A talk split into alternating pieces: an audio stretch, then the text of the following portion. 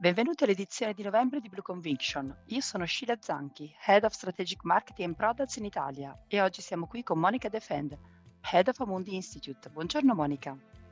Buongiorno Sheila, buongiorno a tutti. Nel corso dell'ultimo mese abbiamo assistito a significativi movimenti delle attività finanziarie. Che cosa hanno scontato i mercati? L'ultimo uh, mese è stato davvero uh, estremamente volatile, abbiamo assistito a un movimento in particolare sui, sui tassi uh, decisamente significativo. Cosa è successo? Sono usciti dei dati di inflazione più bassi rispetto a quello che il, il mercato si attendeva e c'è stata una progressiva revisione di quello che è la, la, politica di, um, verso il Covid da parte della, della, Cina e da ultimo ci sono state le uh, elezioni di medio termine in America che hanno un po' ridotto anche il premio per il rischio geopolitico. Quindi eh, insomma questi tre elementi unito a una uh, stagione di reportistica sugli utili che sapete a noi essere uh, argomento estremamente caro quando dobbiamo uh, capire se e come ricalibrare l'investimento e l'esposizione sul, sull'azionario sono stati questi i, diciamo i principali driver del, del, movimento di mercato che abbiamo visto nell'ultimo mese. I dati pubblicati sull'inflazione negli Stati Uniti sono stati più deboli del previsto. Ti hanno sorpreso e come cambia il nostro scenario macroeconomico?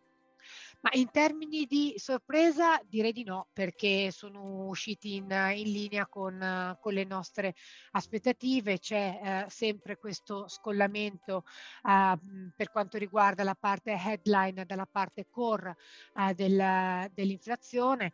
Eh, in particolare la parte core è stata eh, un pochino più eh, debole rispetto alle aspettative, però sul lato dei, dei, servizi e quindi l'inflazione legata più eh, per esempio alla retribuzione della, della manodopera nel, nel settore eh, manifatturiero, eh, continua, quella continua a salire e non ci aspettiamo eh, che, eh, che, raffreddi. Quindi è vero che abbiamo visto il, il picco di inflazione nei, almeno per quanto riguarda gli, gli Stati Uniti, ma di fatto era in linea con con le nostre attese. Quindi, per esempio, eh, non abbiamo rivisto le nostre eh, attese per quanto riguarda la, la politica monetaria della, della, Banca Centrale Americana, come invece il, il mercato ha fatto. Strutturalmente il quadro per noi non è cambiato.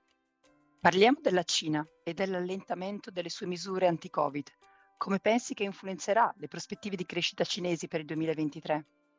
L'allentamento della politica uh, ze- zero tolleranza sul Covid è sicuramente l'elemento fondamentale per poter uh, riportare la, uh, il Paese a un sentiero di, su un sentiero di crescita positivo. Ora, noi per il 2023 abbiamo nel complesso delle previsioni più caute rispetto a quelle del Fondo Monetario, per esempio, 4,5%. Eh, è, un, è importante questa nuova apertura da, da parte del, della Cina, ma pensiamo che comunque sia progressiva e tutto sommato eh, verrà gestita città per città e eh, caso per caso fin tanto che eh, non arriveranno alla, all'immunità di gregge. C'è poi un secondo elemento che è quello del settore immobiliare dove forse siamo eh, più ottimisti rispetto al mercato. Noi pensiamo che gran parte della correzione, in particolare per quanto riguarda i volumi di vendita eh, delle case, eh, sia già eh, stato, stato implementato e quindi ci sia una progressiva stabilizzazione nel, nel 2020. 2023. Al momento rimaniamo cauti ma pronti a, a rientrare eh, sulla, sulla, asset class, sul, sulla regione, nelle diverse asset class nel, nel 2023. Passiamo ora agli utili. Quali sono gli ultimi aggiornamenti? Per quanto riguarda la stagione di reportistica degli utili è stata più negativa rispetto alle, alle precedenti, ma non c'è stato un, un collasso. Quindi eh, di fatto eh, quelle che sono state le revisioni a ribasso e i risultati hanno continuato a, a battere le, le attese del, degli analisti. Questo non, eh, tuttavia non sopperisce al fatto che gli utili in, in America siano in, in, recessione e noi ci aspettiamo che questa continui ancora per il primo e secondo trimestre del, del prossimo anno. Nella seconda metà del, del 2023 ci dovrebbe essere la svolta qualora eh, l'America riesca a non entrare in recessione, cosa che eh, noi non, non, ci aspettiamo nel, nel 2023 almeno eh, per, eh, per, il momento.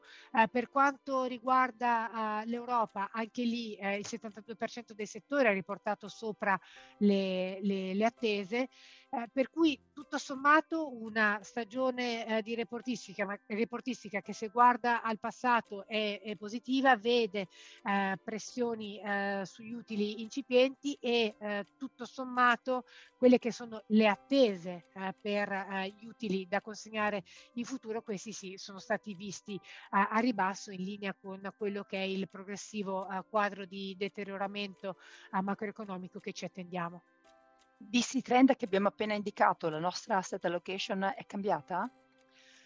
Allora, quello che è il, la, la, narrativa di base, quindi l'impianto strutturale dell'asset allocation non è cambiato. Detto questo, eh, abbiamo apportato dei, eh, dei cambiamenti eh, tattici su quelle finestre di opportunità che ci si sono aperte, per esempio sul fronte del, dell'azionario europeo che da sottopeso abbiamo uh, riportato a, a, neutrale. Anche sul fronte obbligazionario beh, c'è stato questo forte movimento uh, sul treasury americano, noi eh, abbiamo accumulato un, un, po' di duration su quel fronte, mentre sul fronte europeo rimaniamo ancora neutrali al, ai core, eh, all'esposizione eh, alla, all'Eurozona core. Per quanto riguarda uh, il uh, fronte azionario, al di là di quello uh, delle, dell'Europa verso l'America, abbiamo eh, cercato di cogliere, catturare quelle eh, opportunità che si sono però più aperte a livello di eh, singolo, singolo titolo, quindi è stata più una selezione eh, bottom up per navigare il, eh, il bear market eh, che, che c'è stato. Quindi continuiamo a esplorare opportunità nel value, nel quality, in quelle aziende che pagano dividendi interessanti e anche nel, nello spettro del, delle small cap. Per quanto riguarda uh, la Cina, secondo noi l'azionario rimane ancora molto, molto volatile e troppo esposto a quello che è il fronte del, delle notizie uh, sul, sull'evoluzione del, del, quadro politico e in particolare uh, sulla uh, politica di tolleranza zero al, al, Covid. Quindi per il momento uh, preferiamo rimanere neutrali uh, in, in, Cina, pronti a, a, rientrare nel momento in cui il, il quadro macro sarà più, ca- più chiaro. Per quanto riguarda uh, le emissioni in, in debito dei, dei paesi emergenti, con più interesse le emissioni in, uh, in, in dollari. Anche qui uh, aspettiamo il 2023 quando la Fed dovrebbe raggiungere il, il suo pivot vi ricordo che noi ci aspettiamo il tasso terminale eh, a 5,25 eh, tra febbraio e marzo. A quel punto la Fed eh, dovrebbe, dovrebbe fermarsi e prendersi una pausa e quello sarà davvero il momento in cui rivaluteremo l'intera eh, asset allocation dei nostri portafogli.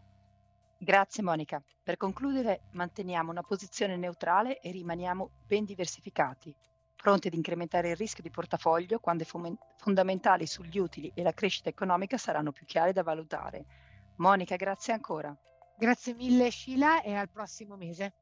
Arrivederci a tutti al nostro prossimo appuntamento Blue Conviction.